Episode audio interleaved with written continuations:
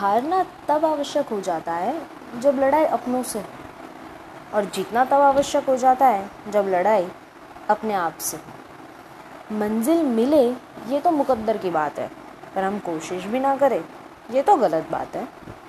किसी ने बर्फ़ से पूछा, आप इतना ठंडे क्यों बर्फ़ ने बड़ा अच्छा जवाब दिया, मेरा अतीत भी पानी, मेरा भविष्य भी पानी। फिर किस बात पे गर्मी रखूँ?